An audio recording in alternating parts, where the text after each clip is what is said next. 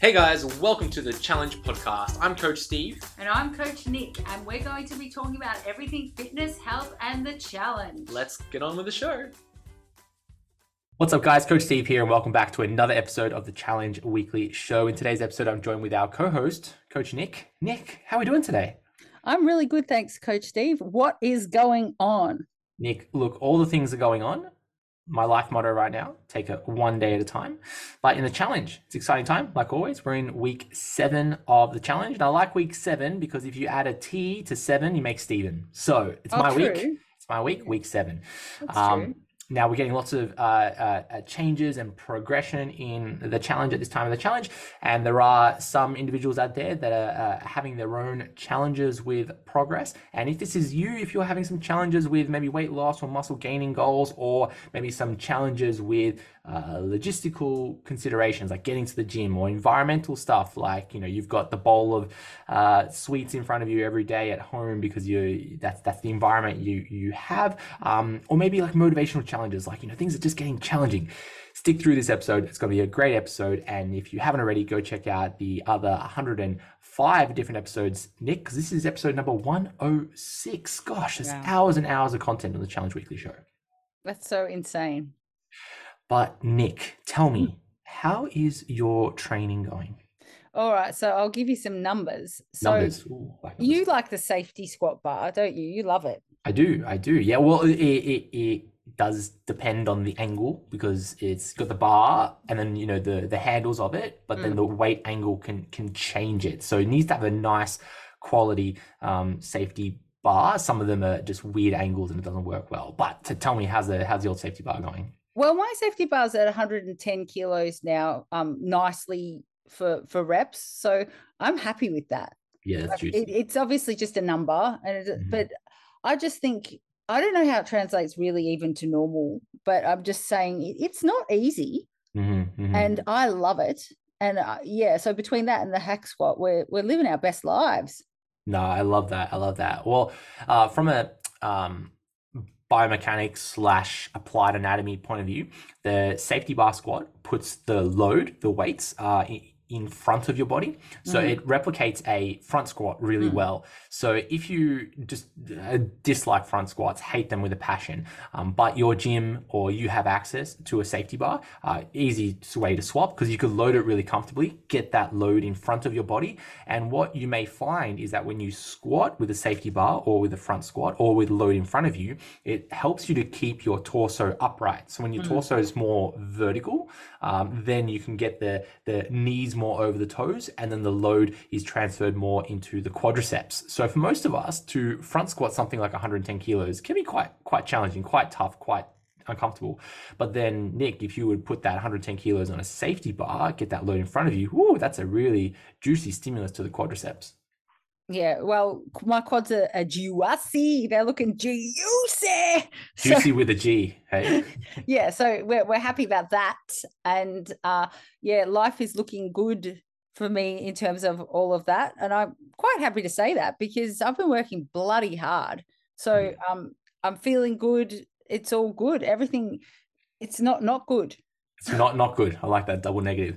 Yeah. Uh, Nick, did you have plans to compete in season B this year? Is that right? yes correct i i have um i've got plans and the best thing is this is the first time ever ever ever that any that people have asked me if i'm competing soon or anything like that because i've i've kept it all i've kept it good like not good or bad there's no good or bad but i think something's happened within me where I, I must just have that great balance finally where i can eat enough to sustain great training but still stay lean. It's taken me a long time so i've earned this. This is a process. I mean this is 100% like maybe like 12 years. So it's a long time Yeah. you know, of work but so i'm feeling really good.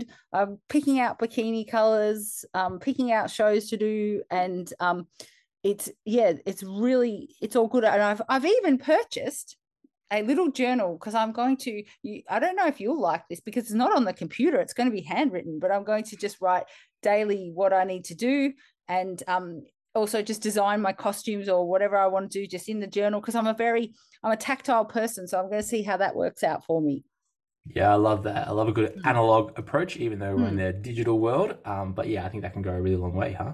Mm, I think so because for me, if I can, I feel like it's one day at a time. So if I can tick off that I've done everything one day at a time in my little book, um, that's the way I want to do it. I sound so, I sound so old. I sound like I'm going to ask you in a minute for the PDFs of the the, the plan. No, I still love, I love my phone and everything, but I feel like my phone is is so engaged in other tasks that if I can make this a little bit separate and a bit fun, like a writerly exercise, then it might be really cool as well. So I'm kind of at that point, which is really awesome, where I get to play around with the process a little bit.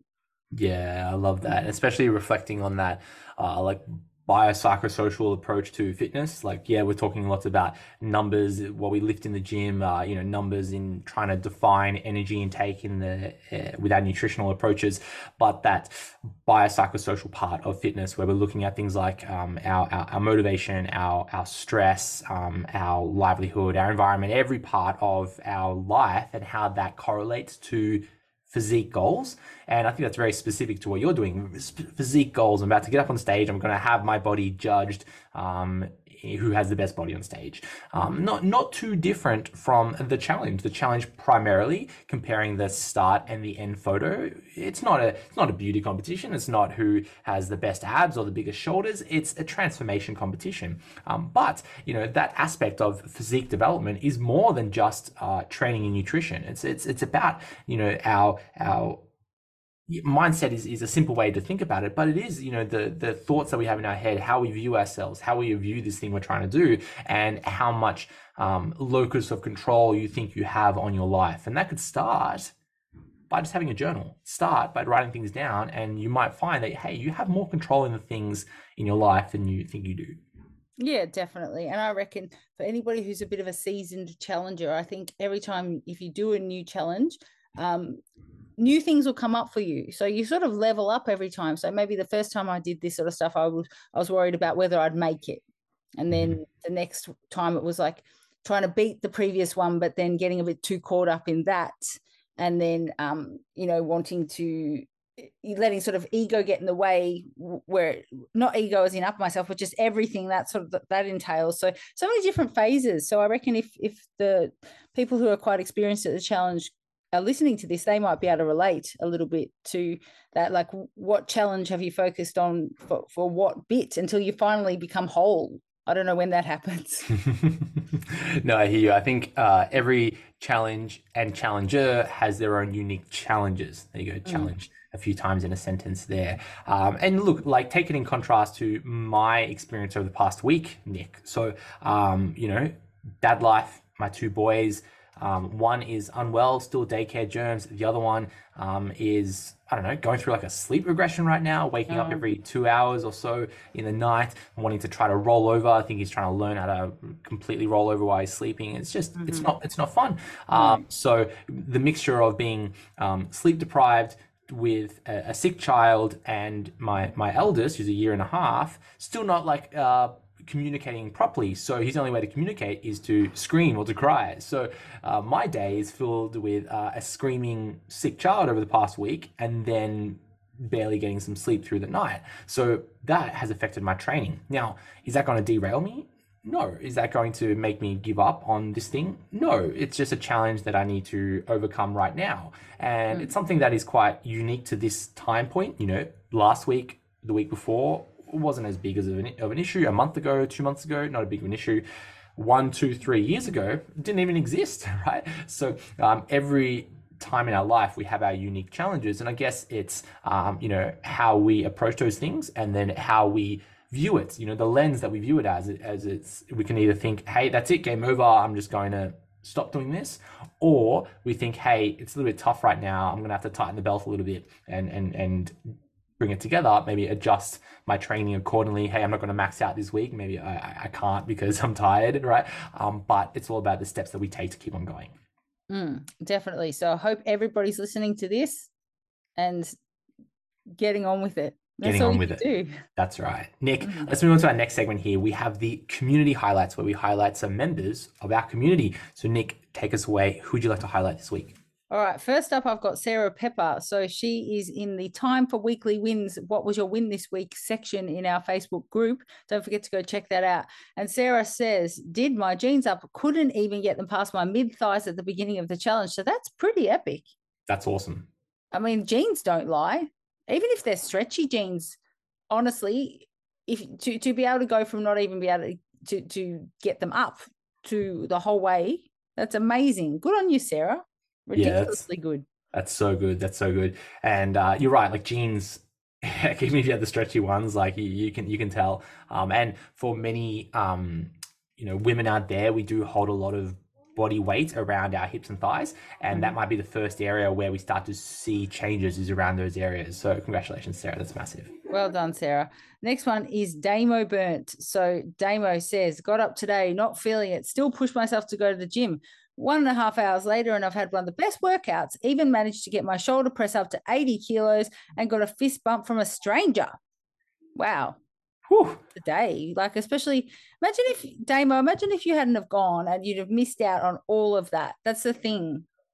Yeah, that's that's massive. And even just think about numbers, like me doing an overhead press at 80 kilos, maybe with a barbell. Oh gosh, that that's that's a real challenge. Um, I, I don't think I'll be able to do that right now. So geez, Damo, kicking goals, mate. Yeah, I don't know how he. Yeah, eighty kilos is insane. That's really good. Yeah, good. Okay, next one, Michelle Sue. Uh, after losing the couple of kilos I wanted, I had to decide if I wanted to struggle to lose a couple more or start lifting heavy and feeling strong again. I chose strong. Lifting heavy as before within two weeks, feeling much stronger, physique almost back to where I was before, so can only get better from here. I felt like the journey back would take forever, 3 a.m. wake ups, meal prep for two weeks at a time, eating the same thing for breakfast and lunch every single day works for me. I don't share on here usually. I'm happily focusing on my own journey and just following other progress, how others progress. However, I wanted to share what the body is capable of in the long term. The long term, the long game has the best gains. Oh, there you go. There's a little saying for you, Coach Steve. You like your sayings? Yeah, so good. The long game has the best gains. Whew. Michelle with the goods. Mm. And I love the way that Michelle understands that she's in control of where she wants to be. Ultimately, we can advise all sorts of things, but you need to know where you're at with your physique and where you want to be. That's right. I love the, the start of her uh, little post here where she says, you know, I, I had a t- tough time deciding, you know, if I wanted to lose some weight and losing a couple of kilos. And then she decided uh, that she wanted to be strong instead. So she's made that shift of instead of focusing on primarily weight loss goals, she's focused on becoming stronger. And she might find that her physique develops better through that pathway. So that's awesome, Michelle.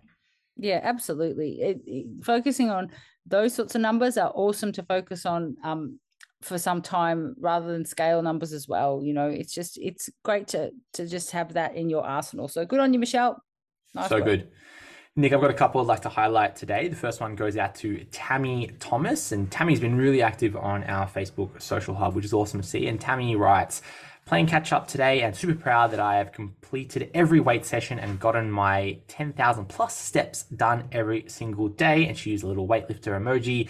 This old gal is on a mission. I have a long way to go with three O's, long way to go to reach my end goal, but taking it one day, one week, one step at a time. Whoa, Tammy, congratulations on meeting your goals. And I think she's really taken on uh, that idea of, you know, taking it one day at a time, one, one week at a time, one step at a time. So congratulations, Tammy.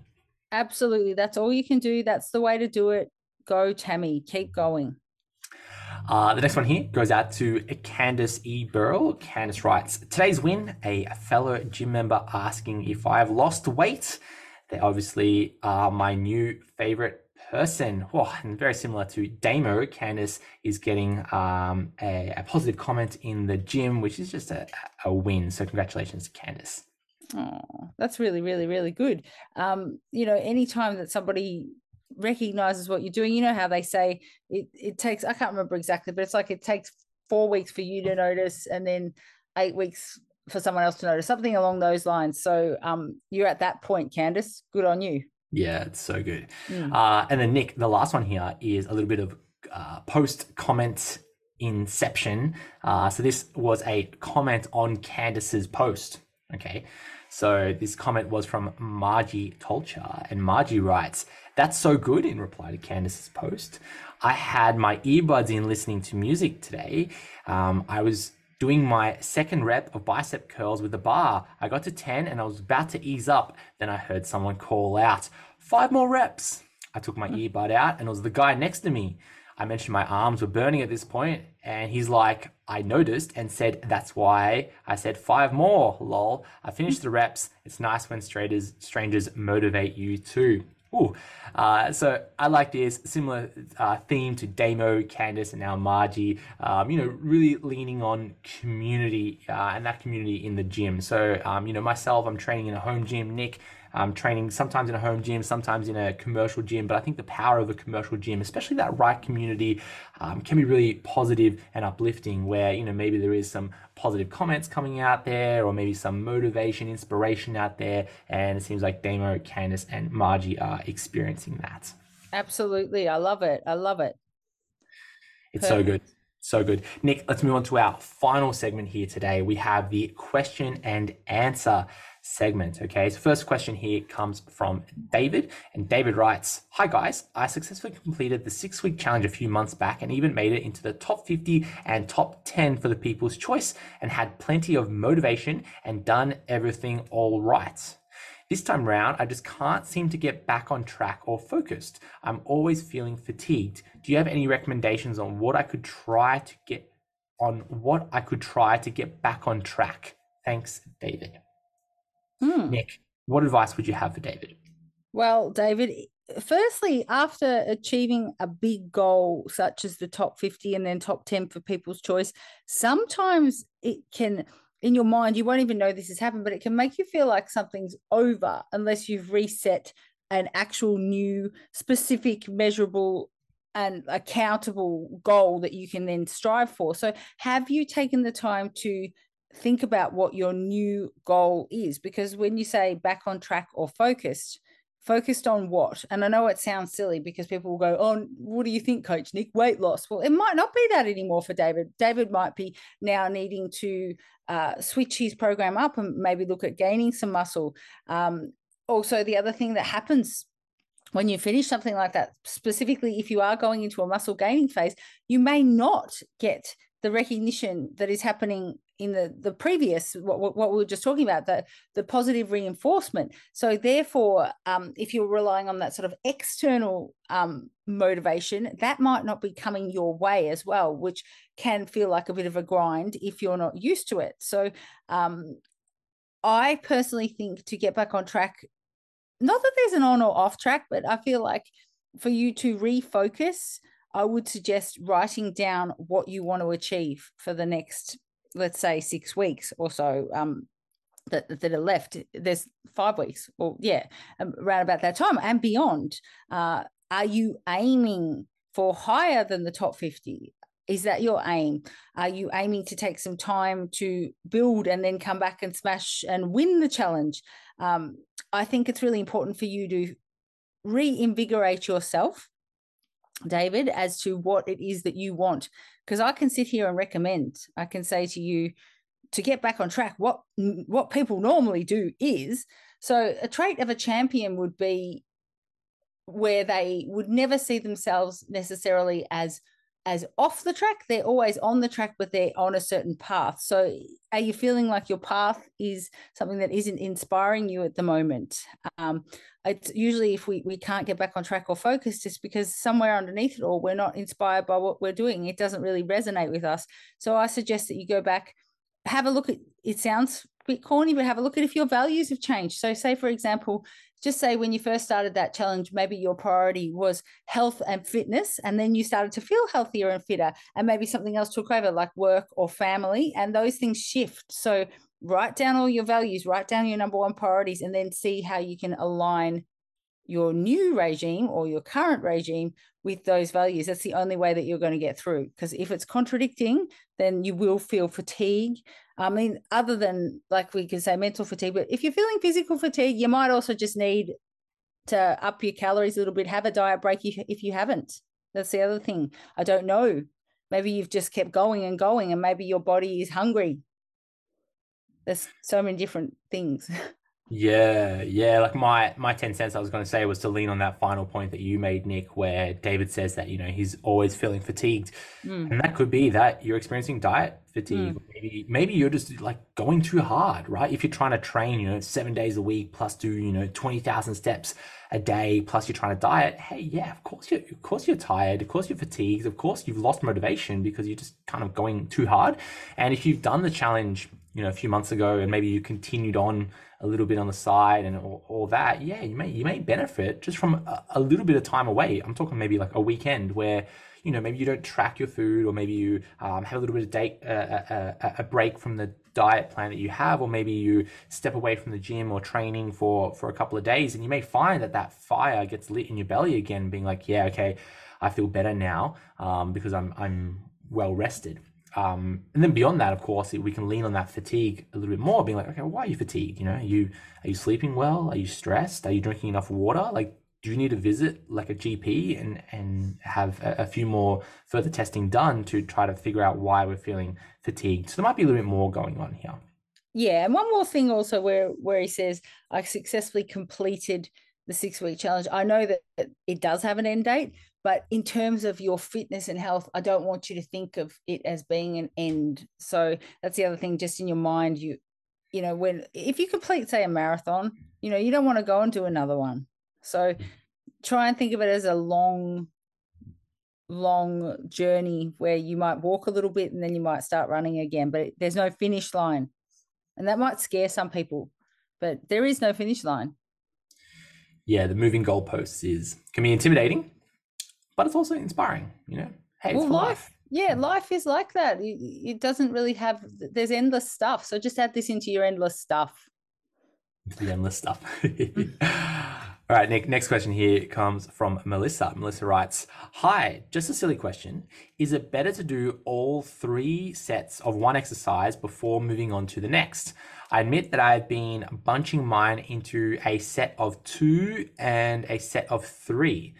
Uh, it's just occurred to me that perhaps the muscle groups would be better trained concentrating on one group at a time. Thank you in advance. Um, okay, Melissa, um, I, I'm, I'm not 100% sure what you mean by I admit that I've been bunching mine to a set of two and three. Um, I'm going to assume that maybe you're talking about like maybe supersets or cluster set or maybe like a, a circuit type thing. For example, oh, yeah, right? I know what she means. She'd be like yeah. one set of squats and then moving on. Yeah, that's what I'm going to assume that mm. she implied. Uh, you know, maybe she has three or four exercises, or let's say two or three exercises on her program that she would do, like yeah, like a, a superset or like a, a, a, group of one set, one set, one set mm. before she um, does the second set of each exercise. Um, so uh, now, here's the deal, Melissa. The the best way to approach um, resistance training for muscle growth is to follow uh, like an idea of straight sets where you complete um, all the sets of an exercise. You complete that exercise and then you move on to the next exercise. Um, so for example if you've got you know a lower body day you've got squats you've got lunges and then you've got leg extensions for example. You want to do all the sets of squats pack up the squats wipe your hands clean the squats and then you move on to the next set of exercise which would be the lunges. You do all your sets of lunges and then you pack up the lunges finish the lunges, and then you move on to the leg extensions. Mm. Uh, the reason why is, um, firstly, like you've mentioned, Melissa, is that concentration effect. Um, when we complete back-to-back sets, we do a little bit of like patterning, a little bit of um, practice with that exercise. So let's say squats. You know, the first set you might be able to train to a certain level of effort, maybe like an eight out of ten.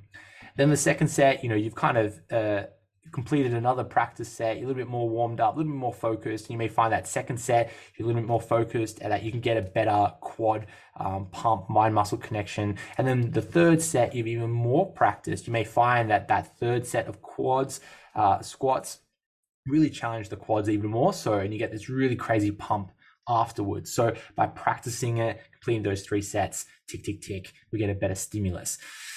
Beyond that, diving a little bit deeper into like the physiology stuff, um, you know, when we challenge a muscle, uh, the closer we um, compress the training to that muscle, we start to recruit higher threshold units, which is a fancy way to say that we start to challenge more and more of the muscle. So, for example, you may find the first set of exercise challenges, argument's sake, um, you know, 25% of the muscle, and then the second set of exercise challenges like 35% of the muscle, you know, added on to the 25, and then the final set of them, the the squats back to back with each other challenges the rest of the muscle, and we get closer to 100% of re- recruiting all the muscle fibers. So it's best to complete straight sets, um, and then beyond that, for logistical reasons, you know, imagine going to a gym and then trying to set up four or five exercises, making sure nobody else touches your exercises that you can run around in circuits to complete them. It can be challenging, it can be tricky, especially when we're talking about bigger exercises like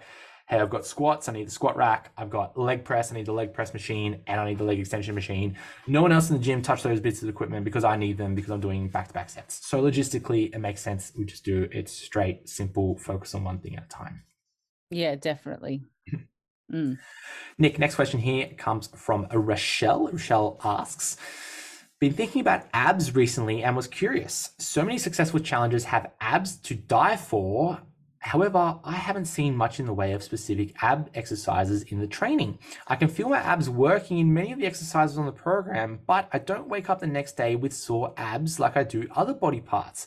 Would it be fair to say abs will pop if I shred enough fat and follow pro follow the training program, or should I be doing additional targeted exercises? Nick, what advice do you have for Rochelle? Hi, Rochelle. So I think um, it would be fair to say that that, but I I must say a disclaimer. Some people it doesn't really matter how lean they get. They're they're not going to show a full six pack. It's just the way. It's similar to other body parts. We kind of we we glorify abs because that's just the way that the industry is. But even say some people get more definition in their quads. Um, it's, it's simply to do with um, well say with quads i mean the bigger the muscles are the more the more you're going to show when you lean down. With abs some people have them already some people don't. You can do specific ab exercises but unless you have got your nutrition pretty much dialed in you're not going to see your full six pack unless you are naturally of that kind of body type, I suppose, uh, where you you carry a little less fat along across your midsection. So, um, in terms of them feeling sore, I wouldn't worry about that. Uh, our major exercises that we've got in there, they all work your core. Um, so, I mean, you you can do specific ab exercises, and we do have them, but it really isn't going to make or break the the visual of your abs um, that is just for you, it might just mean getting super lean. And when, when you're talking about our challengers whose abs are popping, I wonder if you are you're, if you're talking about their final photos, don't forget that that's that's a photo for a day. So often when I um, talk to you know the top tens, and I'm sure sure that you're the same, Coach Steve. But as women, we like to, to have a bit of a chat, and some people will say, "No, I don't look exactly like that anymore," or some people stay like that and it just means that they stay at, at their maintenance for that specific body fat level which may be a bit painful. It really depends on who you are. It sounds like a backstreet boys song. I don't care who you are.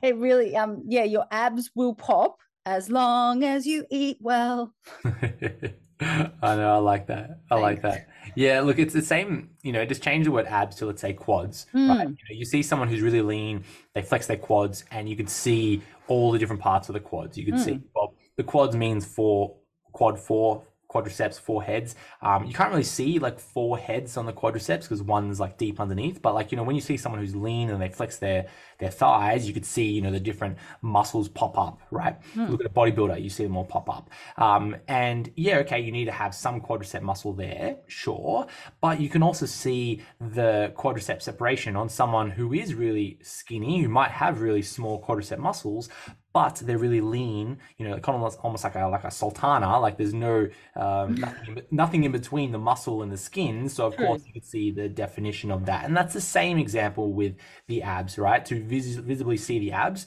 if you're lean enough, lean enough, you will see some type of musculature there, regardless of the size. Okay, um, you're right, Nick. Uh, some people genetically, uh, you know, you you might find that you get quad separation really early in your dieting phase, you might still have a bit of body fat, but you get some good separation. Great. And then on the flip side, you might find that you get some, um, you know, visible abs really early in the dieting phase before the rest of your body has caught up. And again, a bit of genetics. My 10 cents around uh, DOMs in the abs is to treat the abdominal muscles like the rectus abdominis, like the six pack muscle, like any other muscle. And we know that muscles um, are stimulated really well when we take them into a lengthened position, a stretch position, and then a fully contracted position. Now, the problem with most uh, people's approach to ab exercises is that we kind of forget and miss out on that idea of trying to stretch the abs and then trying to fully contract the abs. And you think about the abs coming from the bottom of the rib cage to the top of the pelvis. Now, if you watch anybody in, in any commercial gym try to train their abs, they try to do maybe sit ups where they're maybe just lifting the shoulders off the floor, where there's no um, shortening of the space between the ribs and the hips. Um, or they're trying to do a leg raise where, again, like the midsection isn't moving at all. It's all coming from the hip joint. So they're training like the hip flexors more than the abs. Um, so uh, my challenge to anybody listening to this is if you want to feel ab DOMs, DOMs in your abs, try an exercise where you completely stretch your abs out. Maybe you need to, um, you know, roll up a, a, a towel or a pillow or an ab mat where you're laying on your back and really stretch out your abs and then fully contract your abs, right? And you'll find that just doing a few repetitions of full range stretch and compression of the, the abdominal muscles, lengthening and shortening of the abdominal muscles, whew, you'll feel a cramp very quickly and you'll feel DOMS the next day um, because many of us just don't stretch and, contra- and, and contract that muscle. Mm, true. Now, Nick, final question here comes from Joe. Joe asks, "Hey everyone, what's the general consensus on lifting belts? I've never, I've not ever used one. I would consider myself to be a lifter of moderate experience and have always had the opinion if I keep good form and don't overdo myself, I really don't need, I really have no need for one. But as my deadlift increases, I wonder if I should be using one or if it's really not necessary. I understand this is likely a personal preference topic. For those of you who use them, do you use it on every deadlift out of habit or is it something you put on for heavy lifts, you know, one rep maxes, etc.? Any and all input appreciated as always. Thanks. Whew, Nick, mm. lifting belts. Mm. How good. Let's uh let's have a very shallow deep dive. There you go, an oxymoron for you. Um, on lifting belts, if you need one.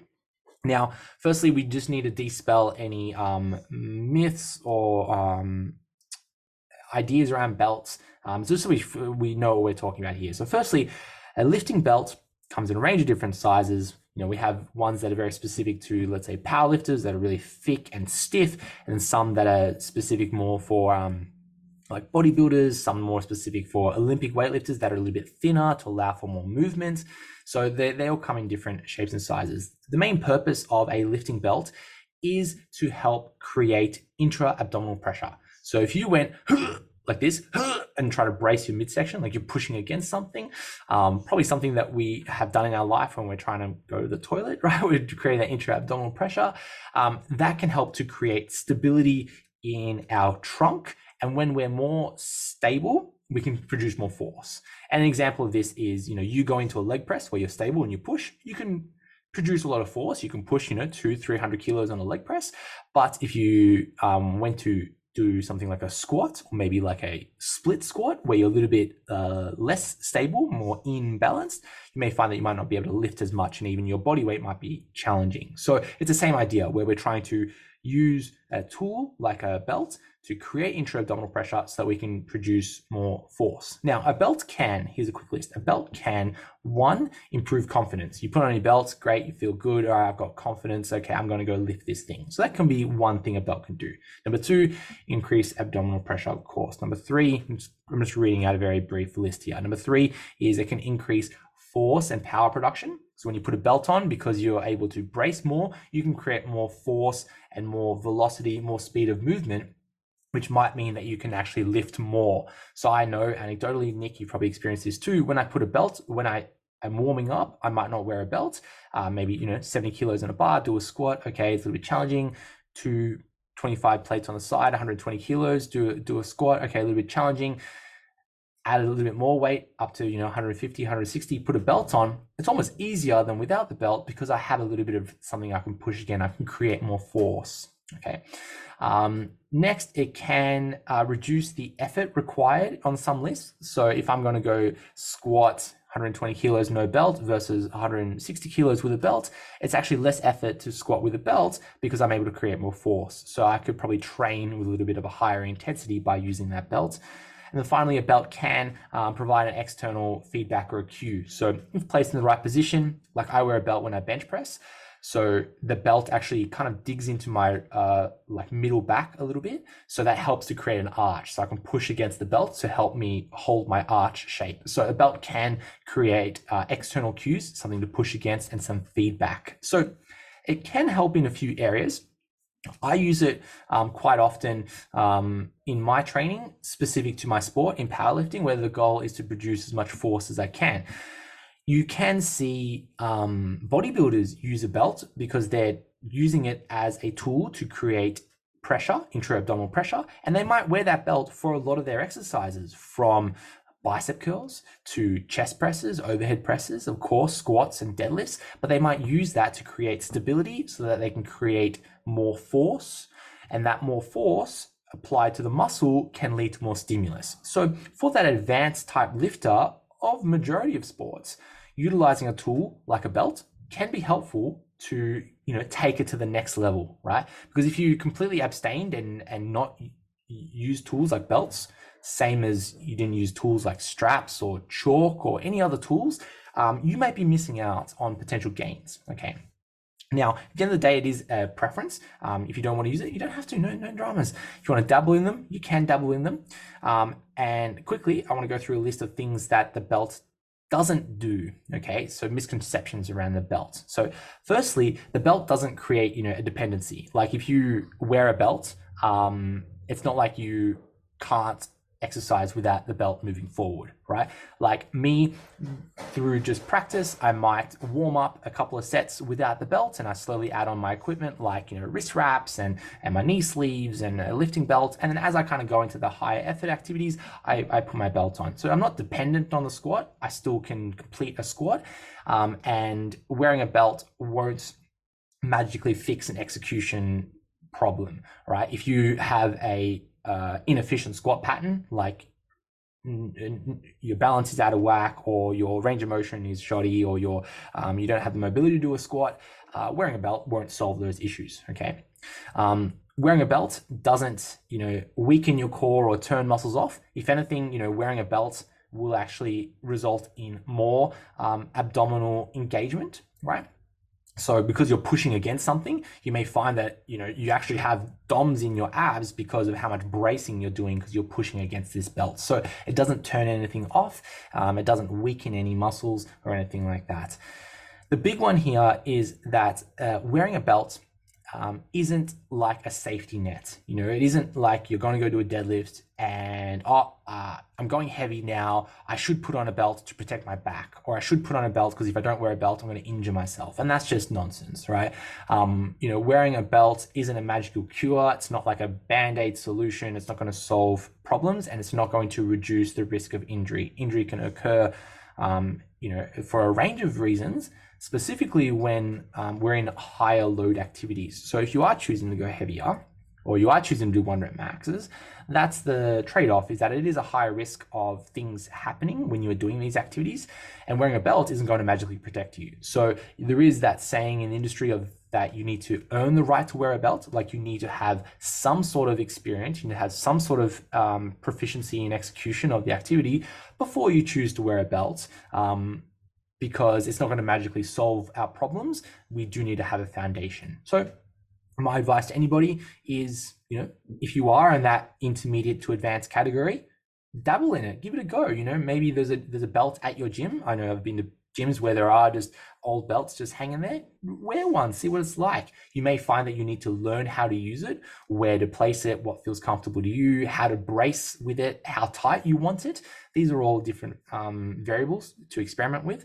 And of course, different coaches are going to recommend different things. My thing is that there's, you know, no one right or wrong way to wear it. Of course, there's probably a wrong way is if you wear it like as a you know a hipster belt down the down, down your pants right um, probably not the right way to wear a belt it should be tight it should be almost uncomfortable to wear it's probably not something you want to walk into the gym put it on and then take it off as you're leaving it's something that you want to put on maybe fasten it tight for that set and then you almost need to take it off in between sets because it's just tight okay so it's not something that you um, want to be walking into the the change room put it on and then um, you don't take it off until you hop into your car and drive home from the gym. So it is something that um, you know we need to learn how to use. It can take time to learn how to use it effectively, and it's taken me years to learn how to use it effectively so that I can um, it, it, can amplify my training. So remember, it's a tool. It can be useful, um, but at the end of the day, it comes down to a personal preference. And I would say that you know different brands. A quick comment on that. They're all a much a muchness. You know, if you want to dabble in one, find one that's on sale or use one in a gym. So Nick, lifting mm-hmm. belts. Mm. Yeah, I agree. I've got certain little rules for myself that I've just made up where I'll have I'll use my belt when I get to certain weights and um you know I'll warm up similar to you without anything raw dog and then take it from there. But yeah. um since I've learned to use my belt, I can really appreciate what what it does mm-hmm. and how it helps me in in the heavier ones. Yeah, yeah. Um yeah, no, definitely a tool, definitely a tool, and definitely something we should dabble with. Yeah. Nick, let's wrap it up there for episode 106 of the Challenge Weekly Show. If you enjoyed this episode, let us know, and we'll catch you next week for episode 107. Yay! See you guys. Thanks for tuning in, guys. If you like the show, share it with a friend. Or leave us a review on iTunes to spread the good word. See you next time.